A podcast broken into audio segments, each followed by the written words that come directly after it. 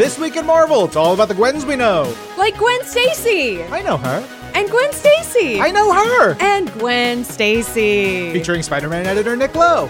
The world's number one Gwen Stacy fan. Ooh. Ooh. Possible of all Gwens. Sanctioned by Marvel. Plus Seanan McGuire and Christos Gage, writers of Ghost Spider and Gwen Stacy. Gwen, her job is punching things. And when the romance gets in the way of it, I feel like that's what really makes people start to pigeonhole us as a girl comic. You know what, Lorraine? Let's do this. Let's do this! Hello, Marvelites! I'm Ryan Penagos, a k a. Agent M, and you're listening to This Week in Marvel, episode number four hundred thirty-three. And I'm Lorraine Sink. I'm also here. Hi, how are you? I'm good. How are you? Great. I think I might see you more than my husband. Same thing. More than my baby or my wife. That's our lives right now. We're the Marvel family, but we also have a lot of crap to talk about, so let's do it. Yes, we do. Because on This Week in Marvel, we talk about all the fun stuff happening this week, whether it's news or exciting things that we're just like super jazzed about, whether it's movies or comics or television or video games, so much more. Yeah, and today we're talking about, if you haven't heard yet, Gwen Stacy. I know her. Yeah, I know, I know. These are the Gwens I know. Um, but since there's a new Gwen Stacy comic book and it's coming out this week, we thought we'd revisit some Gwens. Heck yeah. Um, you know, but Gwen's kind of been a bunch of different people, or I guess a bunch of different people have been Gwen. It's There's math oh. in there somewhere. Yeah, it's a multiverse of Gwens. Yeah. The Gweniverse. Uh, the, ooh, the Gweniverse is perfect. And we have multiple people from the Gweniverse on the show this week to help us talk about it. But first, we got to talk about things we're hyped about this week, comma, including news, colon. Yeah. That was Explosions. The world's biggest shotgun. That shotgun blew up the sun. I watched a lot of eighties movies. Uh, yes. So this week we have, we're, we're starting to see a lot of new comics that are being announced that will be releasing in May twenty twenty. Because if you don't know, that's kind of how the cycle of time works for comics reveals and distribution. It's about three months before a comic comes out where we start telling people about these new comics. It helps the retailers who own the comic book stores order their comics. It helps comic book fans figure out what they want to tell their retailers to buy. So this is really important stuff. First up is The Marvels. It's a new series. It's written by Kurt Busiek. It's got art by Yildiray Çınar. It has covers by Alex Ross. This one is really neat. I remember being in one of the Marvel Comics editorial retreats where Kurt was talking about the idea behind this series, where it can be any character in the Marvel universe showing up in this book every issue. It, it's just super expansive, and the possibilities are endless. Uh, this is especially relevant to Marvel's, uh, his prior book, uh, that takes a more human look at the Marvel Universe sort of through the lens of the average dude just living through Galactus attacking New York and, and whatever else. So this should be a really cool look. Um, next up, Juggernaut number one, written by Fabian Nicieza with artist Ron Garney. It's a five-issue limited series. Um, but Juggernaut, of course, is the big boy with the big helmet that is the brother of Professor Xavier and is a straight-up jerk. Yeah. Uh, but I, I think that what's interesting, what's going to be interesting about this is that, like, right before House of X and all that, he sort of made amends with the X-Men. Mm-hmm. He sort of came back to the fold, and they were they were good. He was trying to work with mutants. And then everything happened with House of X, and the mutants sort of moved on without him because he's not a mutant. So where does this put him? I think there's going to be some really interesting stuff in here. And Ron Garney, man, can draw the hell out of some big dudes.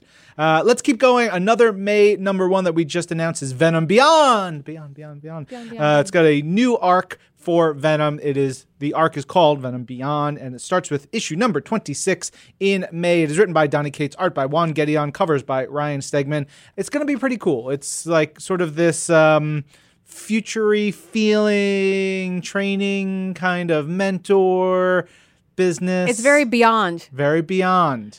You know, on one of the other shows that we do is Marvel's Pull List, and we had a brand new episode that offered a bunch of new issues that we spotlighted, and they're all tied to Empire. Empire, Empire, get a pyre, put an emp.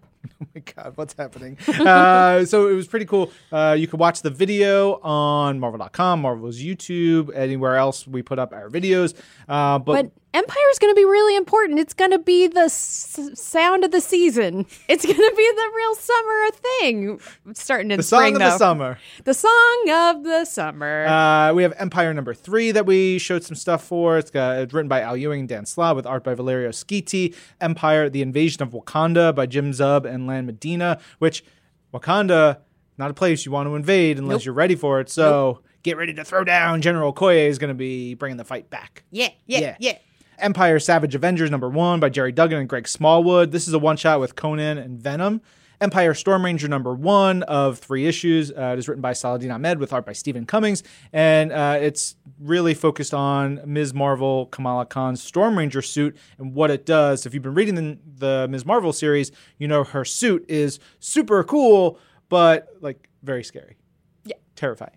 And then Captain Marvel number eighteen by Kelly Thompson and Corey Smith is going to be neat because Carol steps into the role of Supreme Accuser for the Kree-Skrull Empire. You guys, that's so freaking cool. Like, I'm very excited to see that storyline because I think people forget Ronan is the accuser. He's that big blue Kree guy who's causing trouble for the Guardians of the Galaxy all the time. But the accuser is like a really big role within Kree society. So, like, what does that mean? Yeah. Uh... Lorraine, you know what else is happening in May? Yeah, I do. I, I do. It's the first weekend of May, and it's going to be Free Comic Book Day. Yes, it will be. The first weekend of May is Free Comic Book Day. Ooh, Never that's how you remember. It. Yeah, that's your mnemonic device. Mnemonic device, like Johnny Mnemonic. Who? Uh, what is Free Comic Book Day, and where can fans get them free comics? Any I, local comic book shop. Yeah, anyone who's participating, go yeah. there. Yeah, you go to free comic book day dot com, but we have two issues this year, as we usually do. We have Free Comic Book Day twenty twenty X-Men number one. It's going to have uh, two stories, one by Jonathan Hickman and Pepe Larraz, another one by Tom Taylor and Ivan Coelho. And then Free Comic Book Day twenty twenty Spider-Man slash Venom number one. Whoa. Why are they slashing? I we'll never know. I mean, the internet will tell you many reasons. Uh, it is written by Donny Cates with art by Ryan Stegman and another story by Jed McKay with art by Patrick Gleason. Super jazzed for that. Yeah, yeah, yeah, yeah, yeah. Plus, um, hey, guess what? What? You like a video game? I look, Lorraine, seriously, I love video games. All right, man. Next up, Marvel's Avengers is available for pre-order now. It's open. You can do it. Go put in your name into the box. I don't know how the internet works, but go pre-order Marvel's Avengers now. Uh, okay. All right. You know what, Lorraine? I feel really good. We got high energy. Let's move on to talk about Marvel's pull list because we have a bunch of books from the audio episode. Uh, we pick our favorites. My two favorites from the new comics that came out this week were Immortal Hulk number thirty-one and X-Men number six. Tucker's, my co-host, were Hawkeye Freefall number three and Thor number three. Well, you guys should subscribe to Marvel's Pull List wherever you get your podcast, and that includes Pandora, and then watch video versions over on marvel dot com, and you can check out those solicits and cool things coming up in the future, so go listen to that if you want all of the comics every week, because it's very helpful. It is very helpful. And it's now time for our big talk, which, as we mentioned earlier in the show, is all about them Gwen Stacy! And we can't do this alone, Lorraine. No, we can't. We have the most amazing gentleman here with us, Nick Lowe, senior executive editor, editor of executives. So many words. What do they mean? I, I just am the world's number one Gwen Stacy fan. Ooh. Possible of all Gwens. Sanctioned by Marvel. Sanctioned by, I, I said it, so it must be true. The governing body has spoken? Has spoken. The governing body of me has spoken. No, I'm sure there are, are bigger Gwen Stacy fans. In fact, we have one that's working on the book, but we'll get to that. I think okay. I'm, I'm think I'm over. I think I'm overstepping my bounds here. Let, let's start at the okay. lowest possible step. Okay. Who is Gwen Stacy? Gwen Stacy is the leading lady of the Marvel Universe, as far as I'm concerned. She was Marvel's first sweetheart and the first like beating heart of the Marvel Universe. She first graced the pages of Marvel Comics in Amazing Spider-Man thirty-one. A lot of people thought she went to high school with Peter. Au contraire, mon frère, she did not. She yeah. went to college with Peter. We didn't even meet her until number thirty-one. And she she leapt into the minds and hearts of Spider-Man fans from pretty much from day one, but especially as she and Peter started dating and they fell in love.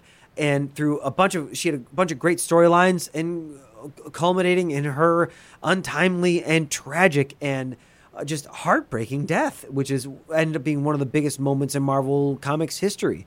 You, as you mentioned, she first appeared in thirty-one. She died one twenty-one, right? I think so. Um, so that's less than one hundred yep, issues of continuity. So less than ten yep. years of stories where she's featured. Why is she so beloved?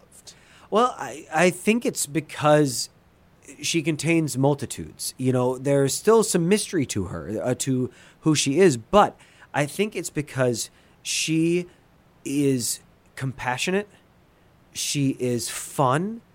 She's courageous, and she, you know, has patience for getting to know people, and and, and that's easily, you know, why Peter falls in love with her, because you fall in love with her too. You have her involvement in these stories, but she, because of who she is and the impact she has on Peter's life and the impact she has on the fans' life and in this on these ongoing stories, she casts a really big shadow on Spider-Man and on the Marvel Universe. But like you said, it's less than one hundred issues, and that wasn't enough for Marvel fans. It wasn't enough for Marvel creators. That wasn't enough for Spider-Man. And so she pops up from here and there because we need to know more and we want to see more of Gwen and what her story is. Yeah. So do you have a favorite Gwen Stacy original run storyline? Her presence in all. I mean, I love Go-Go Dancer Gwen, and like like she and Mary Jane as these, you know, whip smart, just fun-loving nineteen sixties, early seventies women out to li- live their life and have fun. But more so, just her perseverance and her compassion and her heart that you read through there. And and it was at a time, you know, speaking frankly, where it wasn't the most enlightened period. There weren't a lot of, you know, fully fleshed out female characters. And, and Gwen was more fleshed out than many, but even there, she was still, you know, Peter Parker's girlfriend and, you know, Captain Stacy's daughter. But like, you know, the pieces are there. The, the the the character bits are there. They just didn't get fleshed out. You know, they always talk about how like an Ernest Hemingway story, like he gives you the tip of the iceberg. And the the thing about icebergs is that what you see of the iceberg is only like ten percent of it. It's so much, the depths are are are huge in icebergs.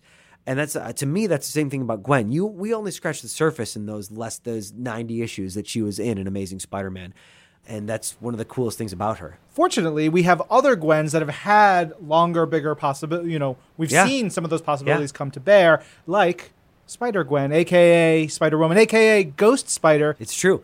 And that was, I think, one of the things, because of these possibilities of hers, what made Gwen Stacy, Spider-Woman, Ghost Spider so special. You know, she had this gravitas of this character, but that plus this awesome new costume that uh, Robbie Rodriguez and Jason Latour and Rico Renzi designed, that plus this persona as a drummer in a punk band, and give her spider powers then, and you've got this really fun, crazy character that just gave us so much grist for the mill as we were building. And I think that's partially why she's resonated so much with comic fans and now with movie fans, because of Into the Spider-Verse. So how how did she come about? I'm just curious. Like, sure. Was it a group kind of like throwing it against the wall? Who said the thing? Okay, so it all starts with Dan Slott, because he dreamt up Spider-Verse. And one of the spiders that he wanted to do was Gwen Stacy with spider powers. And, you know, originally we were building these things called the Edge of Spider Spider-Verse. I almost mispronounced it. I'm yeah, so sorry. I, yeah, it would have been I, it almost very happened. difficult for everybody. The accent almost is happened. important. It's very important. And I had hired uh, Jason Latour and Robbie Rodriguez. They were going to do a Moon Knight story arc for me. And then when this Edge of Spider-Verse came up, I was like, "Can you guys? Do you guys want to do one issue of of this?" And they're like, "Sure." And what they was like, what they pitched was, let's do, you know, an Uncle Ben with spider powers. And I was like, Dan, they have this cool idea for an Uncle Ben with spider powers. And like Peter's is like teenage sidekick. But Dan was like, ugh, that uh, an Uncle Ben with spider powers is like one of the major twists of my Spider-Verse story. Like, can we not do that? I was like, he's like, oh, okay, well, I'll, I'll, I'll lead him down somewhere else. So like, maybe they can do the Gwen one. So like, oh yeah, let's do Gwen. And they came up with that awesome costume. And, and I remember, and Dan will cop to this himself. I showed him this costume. He's like, oh, that's that's cool, but you know, I thought it would just be like Gwen in the costume, like, you know, with the trench coat and the and the headband, but with like a spider mask, like just like a, I'm, I'm I'm motioning what kind of like what a domino mask looks like, like the very simple superhero mask you wear to a masquerade party. We're like, no, no, this costume is too cool. We're doing this one, and sure enough, like the next day, he's like, no, you're absolutely right. That costume rules. I was wrong. Uh, let's keep going. But it started with Dan, and then Jason and Robbie and Rico took it and made comic book magic and social media magic with Spider-Gwen. and it just caught fire and turned into the the character that we know and love now. Yeah. So Ghost Spider is from Earth sixty-five, which is not Earth six one six, a k a. Earth Prime, a k a the main Marvel Universe. What is the difference in Earth sixty-five? Sure. Earth sixty-five is a lot like our world, but a little bit cooler. It's got like neon lights. It's all like uh, teals and pinks and magentas for the most part, like our like the core colors that Rico Renzi kind of defined for that one. It's a little bit retro, but still very modern. But there's also, it's a little goofier. There's like Starbucks, uh, like Stark Coffee there. Like uh, Tony Stark has a, his own coffee chain there.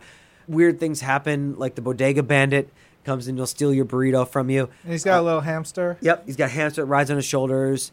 It's just a little bit cooler, a little bit weirder than our than our world, and it's just the best. Well, I don't think there's any better way to get into talking to Seanan McGuire about... Oh. All of this. She's the coolest. Seanan is awesome. She is the writer of our Ghost Spider book that brings Gwen to the main Marvel universe, and it's so great. Listen to Seanan, everybody. Hello, Seanan. Hello, Ryan. How are you on this fine day where we are talking about all the Gwendolyns? I am doing quite well. It is bucketing down rain out here in Seattle, which is exactly what you want Seattle to be doing in January.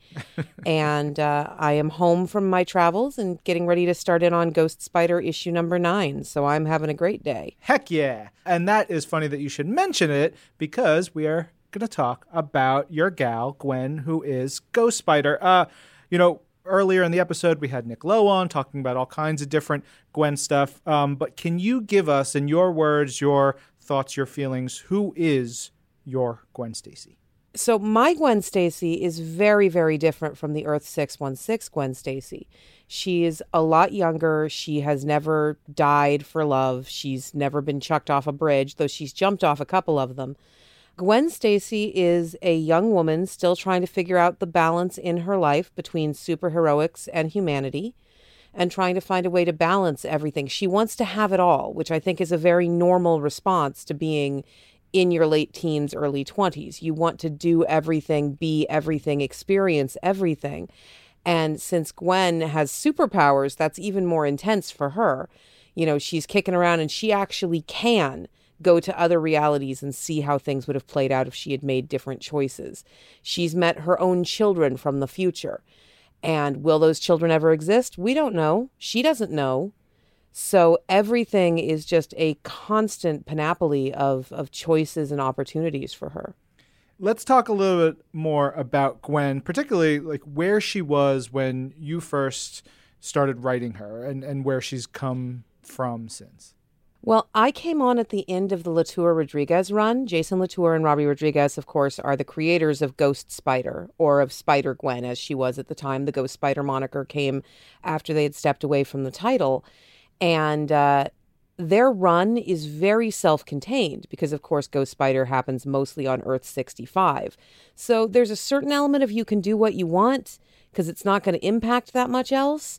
But there's also a certain element of spoiled for choice. And at the end of their run, they sent Gwen to prison. Like, they literally close out the comic with, hey, Gwen is going to adult jail for a minimum of a year for her superheroic crimes. And that's where I came in, was picking up basically the day Gwen gets out of prison. She's trying to put her world back together. She's technically a felon, so she can't really get a lot of jobs. She can't just enroll in school because, of course, her secret identity has been blown. And Earth sixty-five is a world with minimal superhumans at this point. We have very, very few superhumans, and Gwen is like the only public one. So she's a weird mix of criminal and celebrity. Like, even walking down the street without her mask on could be a problem when I first picked up. So we, we really picked up my, my run with a Gwen in freefall. She doesn't know what's going on. She doesn't know who she's going to be. All of her relationships are incredibly strained by this absence of a year. And going to prison messes up your sense of time. It messes up your ability to function in the outside world. And we skipped over the grimmer parts of that as quickly as we could, but we still had to acknowledge that they had happened. Plus, I came on literally in the middle of Spider-Geddon. You know, we launched as part of the event was the new Spider-Gwen title, which at the time was called Spider-Gwen Ghost Spider, and that ran for ten issues. And then we relaunched with the same creative team as Ghost Spider, which is nice because fewer colons are always a good thing to have in a title.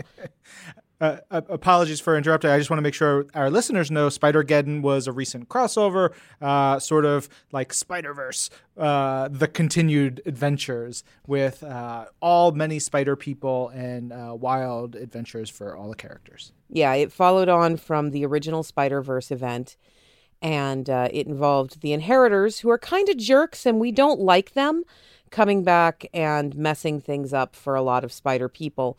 And there's a point in the story where it looks very much like Gwen has died. And that is actually where my run began.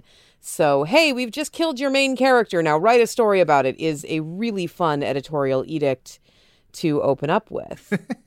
Hey, you handle challenges with a poem and you rock them. I, I actually really love narrow editorial edicts because you have to find the space for the story in the opening they've given you. So it's kind of like grass tearing up a sidewalk.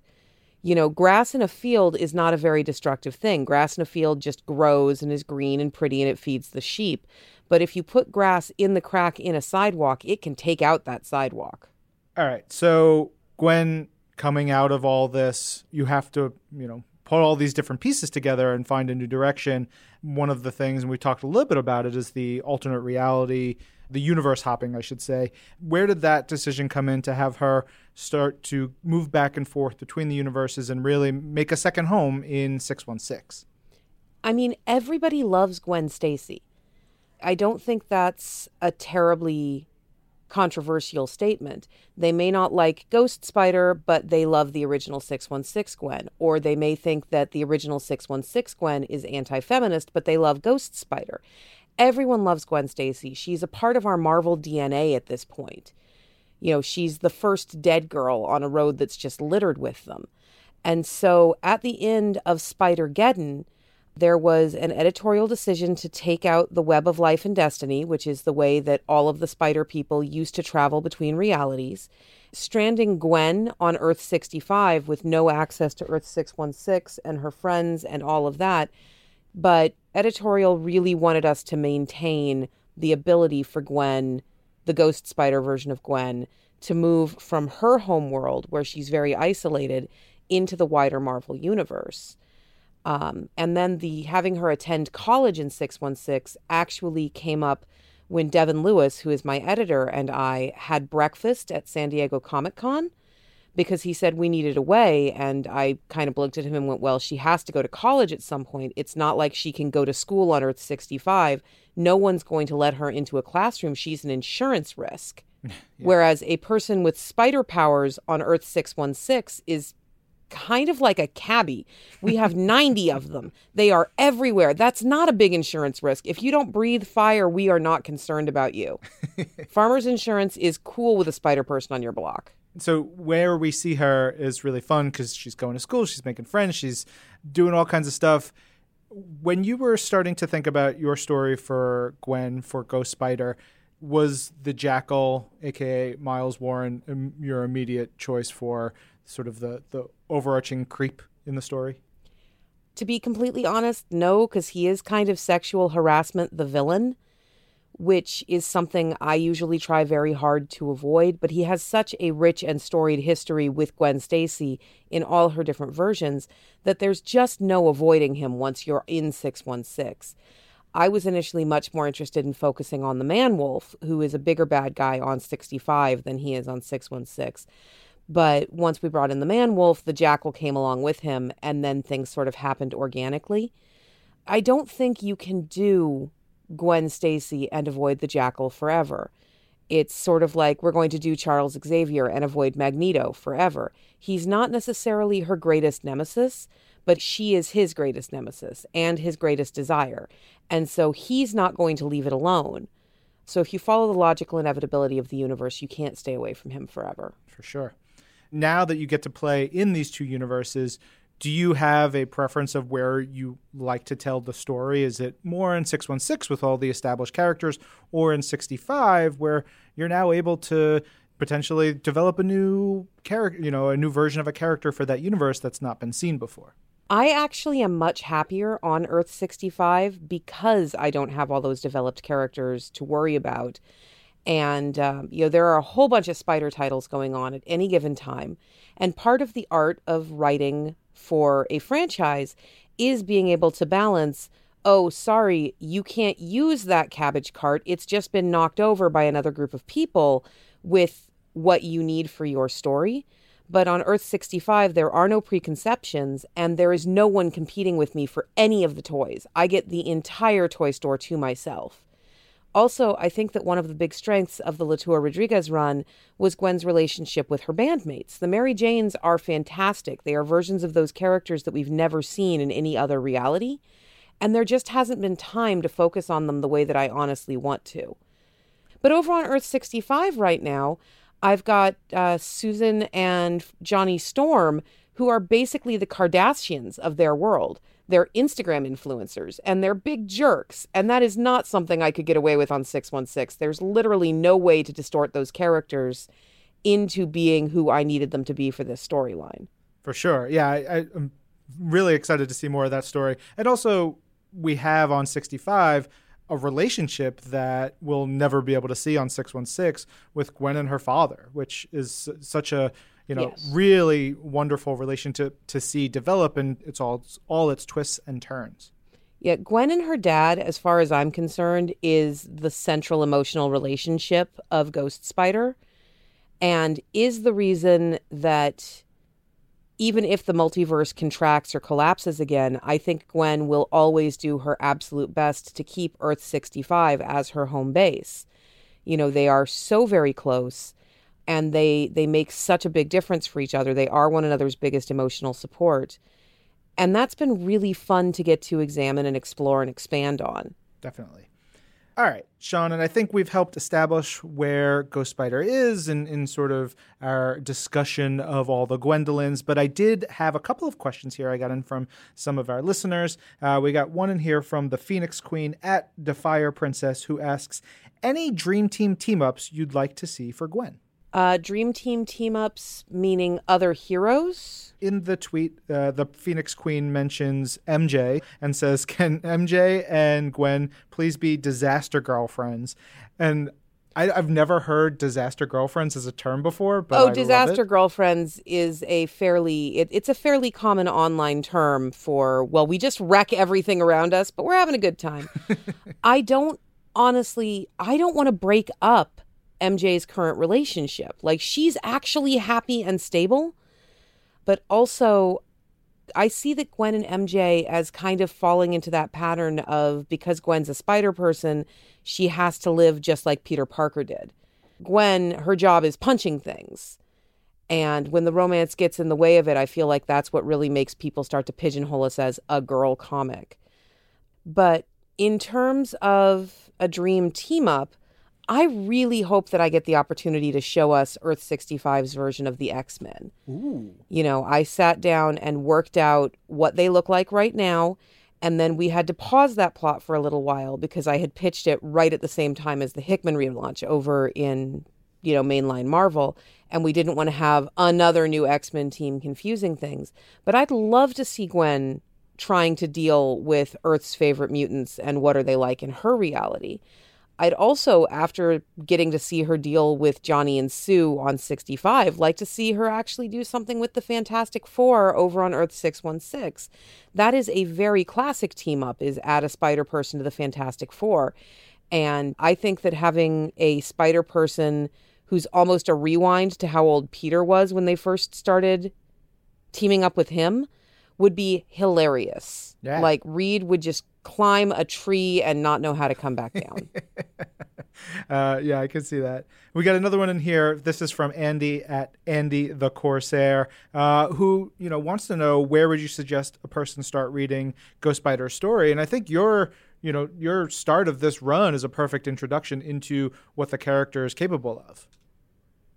I have done a lot of work to try and make my Ghost Spider as accessible as possible, because I know a lot of teenage girls started reading the comic right about the time I started writing it, thanks to Into the Spider-Verse. So I do think that Ghost Spider is a good introductory run. Um, it can be a little confusing if you start with Spider-Gwen Ghost Spider, because we did launch during a massive crossover event. Uh, last fan question from Jiggy Cruz, at Jiggy Cruz, who just wants to know what artist you would love to team up with, and, you know, or even a cover artist to give a take on Ghost Spider. Um, is this a reality where we have a limitless budget, so limitless we don't have to worry budget, that the artist Shonen. I'm saying is too expensive? Um, okay, then I would actually really like to see Terry Dodgson do an arc. I thought you were going to go with like Frank Quitely or... Uh... I love Frank Quitely, but limitless budget does not give us limitless time. um, so I'm steering a little bit away from artists who I know that their process takes longer. And for cover artists, if I could pick my own cover artist, and I don't think that this would do sales any great favors, and that's one of the many reasons I don't make these decisions, I would want Amy Meberson to draw me a couple of covers. She does the Princess comics for Joe Comics, and she did a bunch of Gem covers, but she's a former Disney animator, and um, her specific style, it's like she's the female Scotty Young. Uh, that that sounds awesome. Sounds like it would be really cool to see. Hopefully, we'll can see more opportunities for those artists in the future. That's uh, that's about it, Seanan. Thank you for coming on the show. and uh... Yeah, thank you for having me. And, uh, you know, that is not the only Gwen we have to talk about, though. We go from Earth sixty-five back to Earth Prime. Nicholas, huh? Tell us about our other Gwen Stacy title. So, like I was saying, there's there's so much untold about Gwen. There's so much uh, left unsaid. And so we're going to do some saying of the unsaid. So we are kicking off a Gwen Stacy series that is so very, very, very good. It is written by someone very familiar to Spider fans everywhere, Christos Gage. He worked with Dan Slott on a bunch of Dan Slott's run with Umberto Ramos and Stefano Caselli, and Ryan Stegman on Superior Spider-Man and The Amazing Spider-Man, parts of those. He was a part of Spider-Verse and the Clone Conspiracy. And so Christos, we are picking a point pretty much from Amazing Spider-Man around issue twenty-six, is kind of where we kick off this Gwen Stacy series, like right around that same time leading up towards when she makes her first appearance in Amazing Spider-Man thirty-one. It is drawn by Todd Nauck, who is so good, colored by Rachelle Rosenberg, who is a dream to work with as well. But they are digging into Gwen's backstory, into Gwen's story, into Captain Stacy's story, into Jean DeWolf is in this book, Yuri Watanabe, into the uh, the Crime Master. You might get to see a little goblin who is a little green. But you shouldn't just take my word for it, right? I mean, shouldn't we just talk to writer Christos Gage? Oh, yeah. Nick's driving the ship now. I like it. This is good. Hello, Christos. Hello. How you guys doing? We're doing great. That's our job. Don't try to steal our job. We ask the questions. Whoa. All right, fine. We could switch. I could ask the questions. You could write some comics. And, uh, nobody wants that. I would love to see that. Uh, but Lorraine just had a like press hat jump on her head. She is ready to be a journalist. Yeah. And we're going to come at you hard-hitting to talk about Gwen Stacy. Yeah. I'm ready. Bring it on. Okay. We've been talking a lot about alternate universes, but where does this Gwen live? Because she, in theory, is a living Gwen from Earth six one six. She is Gwen from six one six, yep. I mean, this story takes place in the past of, of the six one six Earth. It takes place circa Amazing Spider-Man twenty-five through twenty-seven. So it's before Gwen Stacy first appeared in Amazing Spider-Man thirty-one. So basically, we're looking at Gwen's life before she met Peter Parker and Spider-Man, and what all she was up to. What was it like being the daughter of a police captain? What kind of shenanigans did she get up to? We're really getting to tell our own story, and it's tone-wise, it's a lot like sort of Stan Lee, Steve Ditko, Amazing Spider-Man meets Veronica Mars, which is a show that I, I was a big fan of. So that's kind of what we're doing. I'm sorry. Ryan is literally laughing at me right now because my mouth became agape with the joy that that brought me. Yeah. I'm glad to hear it. Uh, so you mentioned Nick Lowe, who uh, has most generously been with us this episode to talk about, oh, so many Gwens. But get into a little bit about how this book actually came together. This was Nick's idea to start with? It was, yeah. I mean, unless he's taking credit for someone else, but he's the one who called me and and said, hey, would you be interested in doing a Gwen Stacy book? And I initially had a little bit of hesitation until I really looked into it. And I talked to Nick about it. I talked to Dan Slott about it. I was like, what do you think about this? And Dan said, I think it. I think it's great because there's there's a lot of canvas to cover. Like, there's really nothing that you have to worry about continuity-wise, but there's so much you can choose to use. And then Dan actually pointed out that at the time, working with Captain, Police Captain George Stacy were Gene DeWolfe and Yuri Watanabe, who, of course, were uh, major players in the Spider-Man mythos later. So they're familiar characters, and I was all excited about what, what villains we could use. I have a soft spot in my heart for the Enforcers, especially Fancy Dan. Fancy Dan! Uh, oh boy, Fancy Dan. He is so fancy, and he's a badass. And uh, it, it's just been a lot of fun. I mean, we, we're, we're using... Uh, Crime Master, who is another villain who appeared, and, you know, it's not really a spoiler because it happened fifty years ago, but he appeared in one issue and was killed in the next issue. So we we have a lot of room to tell stories with him. And also, of course, Green Goblin, uh, Norman Osborn, who figures prominently in this because at the time during this storyline, Green Goblin and Crime Master were teaming up to try to take over the, the rackets. And um, they were sort of frenemies, like they were allies, but they didn't trust each other with good reason, but they knew each other's secret identity, and they didn't want it exposed, so it was all very tense. But the cool stu- part about it is that Gwen goes to school at Standard High with Harry Osborn. So Harry Osborn's a major player in this. So it, you've got a combination, nice, fun, like when I say Veronica Mars, what was great about that show is there were some very serious dark moments in it. She was out investigating and going up against dangerous characters, and then you'd have some like fun, snarky high school shenanigans going on. So we're hoping to walk that same line, uh, and hopefully it works as well as it did in Veronica Mars, or close to as well. It's a pretty high bar when you're using Veronica Mars, but yeah, you've mentioned so many great characters that have already been put into the first issue, like Yuri and uh, Harry. How did you go about choosing which characters that you wanted to keep in Gwen's early days? Well, part of it was looking at who who was available, who sure. could could work, and also who did it make sense to be around. I mean, it would be sort of forcing it to say, hey, you know, let's let's shoehorn in an early uh Mysterio appearance because he didn't really fit into that world. He was, you know, he was a special effects guy, illusionist. It didn't make a lot of sense that he would be in here, but it made a lot of sense that Captain Stacy, being a police captain, is dealing with organized crime. And what was a cool organized crime story going on at the time? It was this whole Green Goblin Crime Master thing where the Lucky Lobo gang got taken down. They were the sort of non-Magia mob that they got taken down in Amazing Spider-Man twenty-three. And then so there was this void, and then Green Goblin and Crime Master are coming into it. And one of the cool things about this this storyline is the dynamic between Gwen and uh, her father. And her mother has recently, not super recently, but within the past couple of years, passed away. So they really just have each other.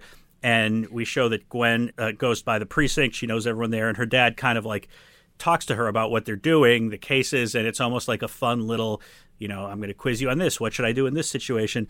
But then for the first time in our story, Gwen actually gets stuck in the middle of some dangerous things that are happening. And there's so many things about Captain Stacy that we can still reveal. Like when we first met him in Amazing Spider-Man, he was already retired and he walked with a cane due to an old leg injury. Well, how did he get that injury and why is he retired? Uh, and we're going to be exploring some of that. But at the end of the day, what makes it all work is the emotional stakes. And uh, also, spoiler alert, did Gwen ever have a boyfriend before Peter Parker? Of course she did. Who wouldn't want to go out with Gwen Stacy? So she, we, we introduce her high school boyfriend. And uh, so there's a nice mix of existing and new characters in this. So Lorraine and I both read the first issue already. Uh-huh. And there were a couple things. One, that boyfriend, sweet boy. We I like him. The sweet oh, boy. Yeah. I feel...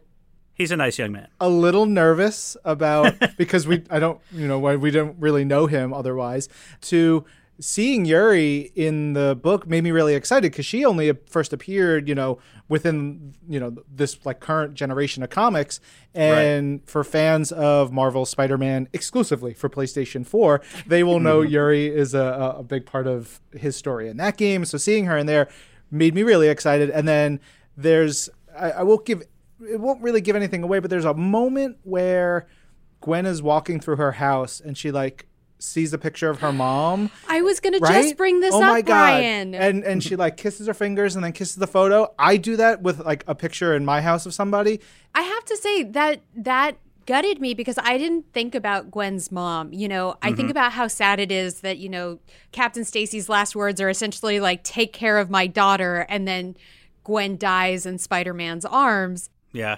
You can make a you can make a you had one job meme out of that, you know? Oh, truly, truly. Yeah. But it's so sad. And then you think about the whole Stacy family just yeah. wrecked.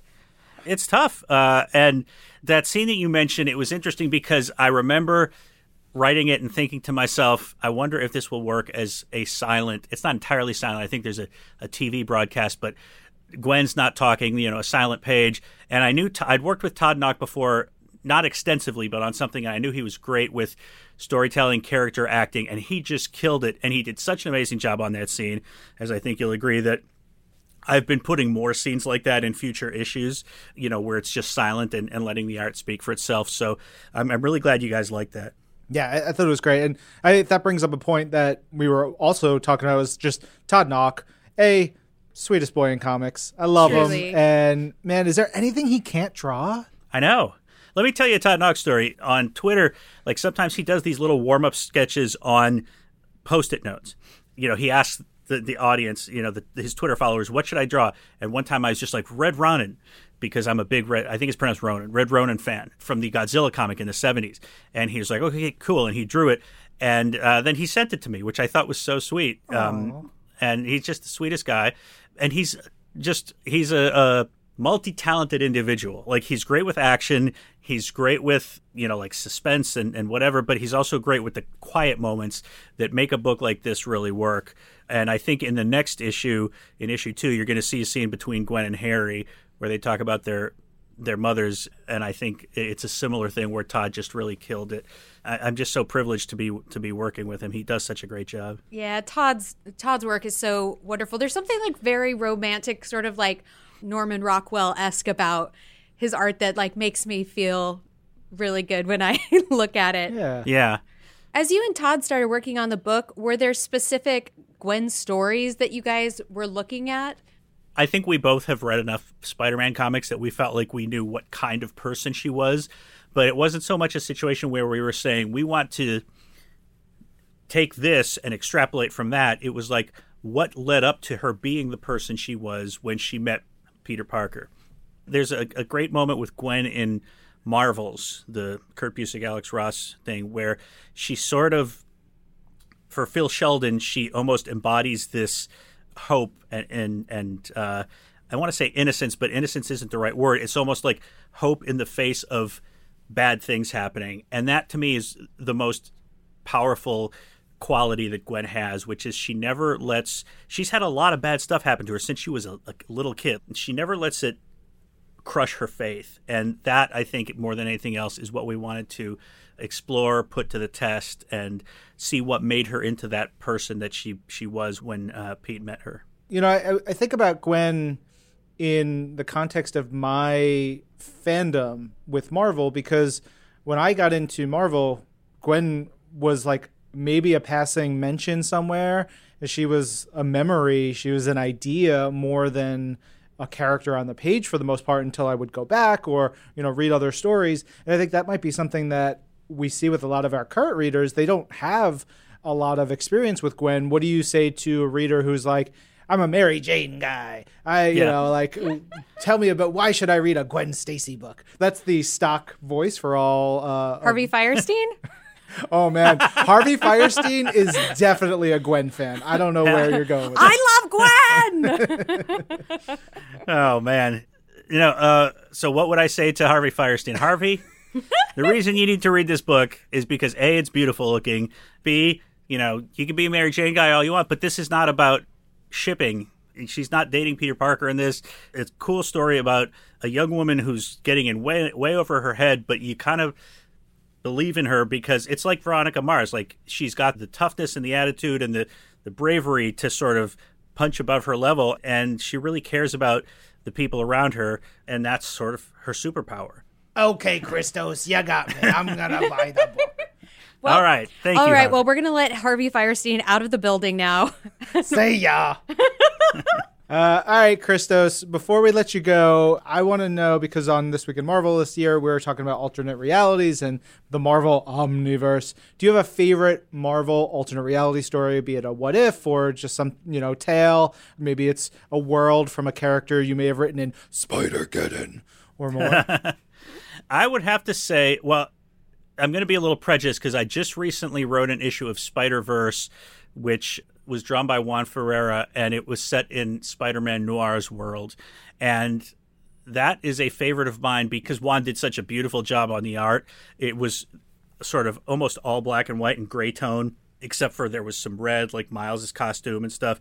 It was really fun playing in that sort of nineteen thirties sandbox where it's like the Nazis are around, but they're they haven't invaded Poland yet. It's not World War Two. It's like that Indiana Jones feel to it. So that's a big favorite. I know when I was a kid, I loved the storyline in actually the first issue of What If, where Spider-Man joined the Fantastic Four. And in the days since, that hasn't become as radical a thing because Spidey actually has joined the Fantastic Four during Dan's run. In fact, I scripted some of those issues. Uh, but at the time, it was like, wow. And I think they did a sequel to it, I believe, in, in What If also. So that was a big favorite of mine. Nice. Uh, I think that's it. You, you've been spectacular, amazing, web of everything. Oh, boy. Have I been Marvel Tales? Yeah, of course. You've been Untold Tales. What if? Nice. I like it. I like it. Thank you. Big thank you to Christos. Uh, it's it's you could tell he loves digging into this time period and, and playing with these toys. He's having a good time. Oh, and there's one thing I forgot. What? I even mentioned at the beginning, I was talking about how, you know, huge Gwen Stacy fans. We also have a consulting editor on this book helping us with the old classic stuff, just in case I miss something. Ralph Macchio, editor emeritus, is joining us on this book. He edited, for my money, the very best Marvel comic story ever, Daredevil Born Again. Frank Miller, Dave Mezzichelli, and he saved it from some malarkey that was that we'll have to get into some other time. I didn't know about the malarkey. Malarkey. I love malarkey. That story. Anyway, so Ralph will save us from malarkey on this Gwen Stacy series as well. Yeah, that's pretty cool. Yeah. Um, but there are more Gwens. There's there's even more Gwen. Yeah, so Nick, everywhere. This year on the show, we are talking about alternate universes every week. Awesome. In one way, shape, or form, uh, you know, we've, of course, talked about Ghost Spider and Earth sixty-five, but there are even more. Let's look at some alternate reality Gwens. Ooh. Yeah. Um, there's some fun ones in here. Nick, tell us uh, who you're into. We've got a whole list. Okay. Lorraine, you want to kick us off? Sure. Do you remember Earth eight? Earth eight. She's married to Miles, and they have kids. Ah, ha, ha. Yes, yes, yes. So this is out of another Jason Latour, Robbie Rodriguez killer story. This, this, there was a crossover between Miles Morales, Spider-Man, and Spider-Gwen, and in it we find this alternate universe where they are basically the Fantastic Four. Like Miles and Gwen and their kids are basically the Fantastic Four of this universe, and their kids are sassy as can be, and they are so fun. Their designs are also super cool. And I think we called it Sitting in a Tree. Uh, that's, uh, I believe that's what we called that crossover. Spider-Ham and, plays a big part in this yep, one, too. It's of really course. Great. Spider-Ham, a key part of Spider-Gwen's story at all times. Yeah. Uh, you know, we look at the numbers, and, you know, six one six has been the number for the main Marvel Universe. And somehow, in the pages of Spider-Gwen, y'all were able to secure Earth six one seven, the neighboring universe, because there's uh, a Gwen from that universe as well. And she's really cool. She's a detective. She's actually a little bit older, bonded to yeah. the symbiote. Really cool look. Yep. She is another cool one. I mean, it's hard to go wrong with a Gwen, to be completely honest. Like, the, the, the source material and the foundation is so strong that even just having fun with these different universes. I mean, I remember working on Spider-Verse and trying to catalog all these with help from our wonderful handbook friends. But I know we've used, like, zip codes from when we've grown up as, like, I, I believe there's... When I grew up, I grew up in uh, outside of Cleveland, Ohio, in Westlake. It was four four one four five. So I believe there is like an Earth four four one four five that was that we just used for something at one point. But yeah, but Earth six one seven, I couldn't believe it hadn't been used either, yeah. and it was so fun. We'll put up an article with links to a lot of these stories uh, and, and Marvel Unlimited so that fans can read these. Before we go, I did read a what if from the back in the day. It was what if twenty-four of what if Gwen had lived. And I was like, oh, this is going to be great. And you, you start reading this story and Peter saves her. And then like they, they start to go through this great relationship. They go and they get married and then it all falls apart. It was yeah. like, this is heartbreaking. It is absolutely heartbreaking. You know that you read. I'm sure you read that. Uh, oh yeah, yeah, time. for yeah. sure. I've only read it once, but I uh, but I remember it doing the same, messing with my head the same way it messed with yours, and yeah. it'd be like, of I mean, it is the Marvel way. We can't have nice things because that would be boring. Like we, you can't have nice things if you're a character in the Marvel universe, even if it's a what if character in the Marvel universe. Gwen's life will always be complicated because she tries to do things to help people, and you put yourself in the line, especially if you're a Marvel Comics character. It leads to consequences. But is she going to bear those consequences? You better believe it. Uh, and so as we wrap up, you also have some really cool backups in Gwen Stacy number one, right? It's true. We wanted to go really crazy with issue one, and we wanted to give people something that they weren't expecting, along with what we told them to expect, which is, you know, stories of Gwen in high school. But we want to give stuff you weren't expecting even more than that. So there are several ways we thought about going and almost went for this, doing more Gwen Stacy product. There's three different paths we could have taken.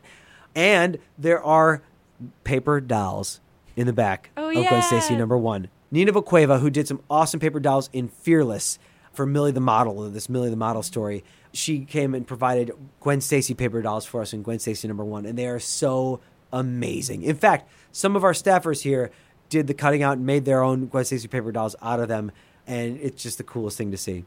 All right, y'all, make sure to pick up Gwen Stacy, number one, right now. It's uh, written by Christos Gage, art by Todd Nauck, colors by Rachelle Rosenberg. It is terrific. Yay!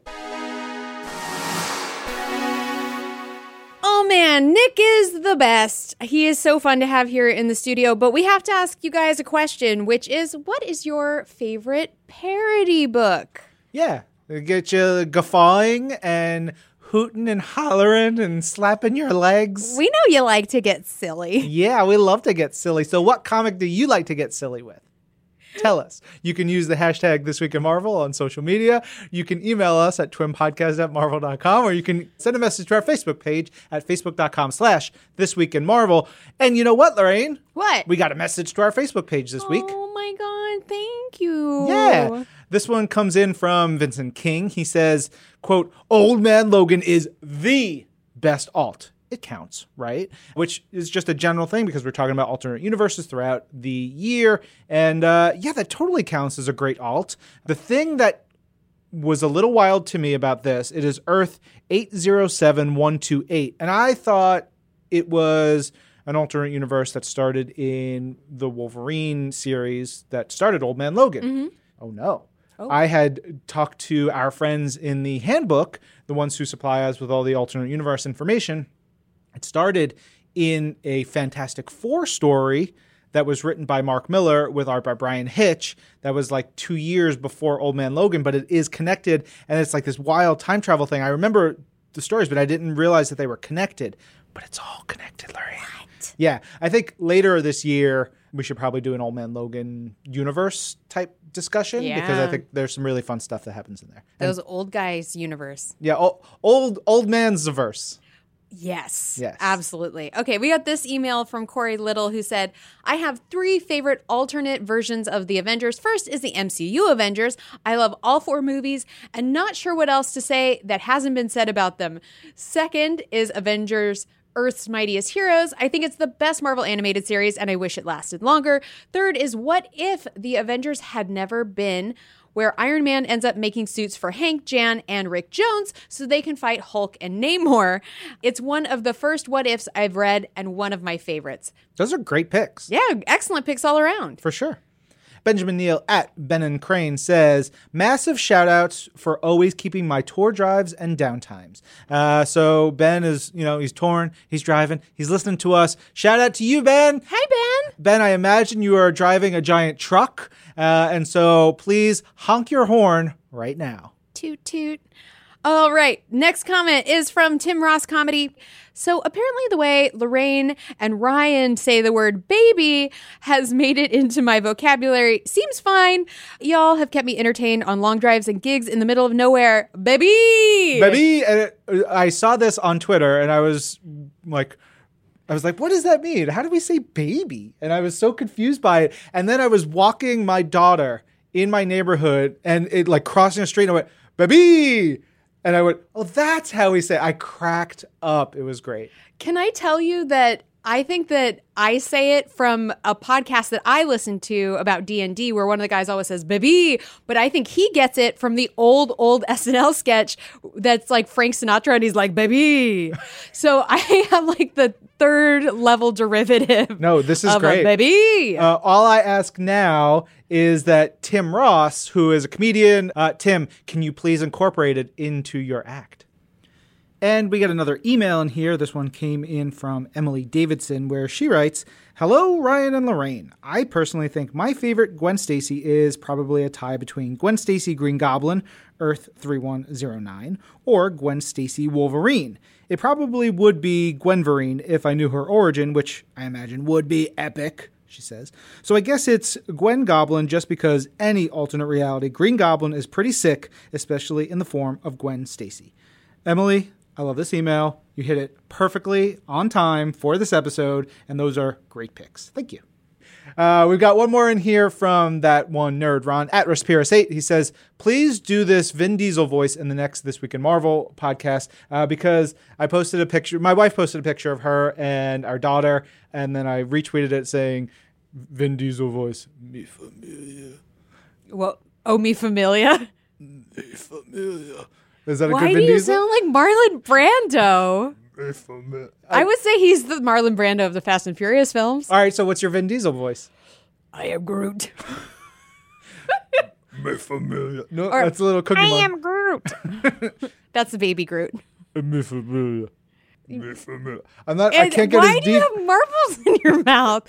Marbles Brando is more like it. Oh, am I right? Boy. All right. Anyways, uh, if you do a good Vin Diesel impression, tweet us. I want to hear it. Yeah, please do. Because I can do it. Send us those vids. Please do. Uh, that has been This Week in Marvel. This episode has been produced by Percy Verlin, Zachary Goldberg, Ryan Penagos, and Lorraine Sink. Our audio development manager is Brad Barton. Jill DeBosch is our director of audio. And special thanks to Gwen Stacy's Headbands. Gwen Stacy's Headbands, a stylish way to keep your head. Yeah. Gwen Stacy's Headbands do not provide neck and or back protection. Big yikes. Big yikes in the room, and I like it.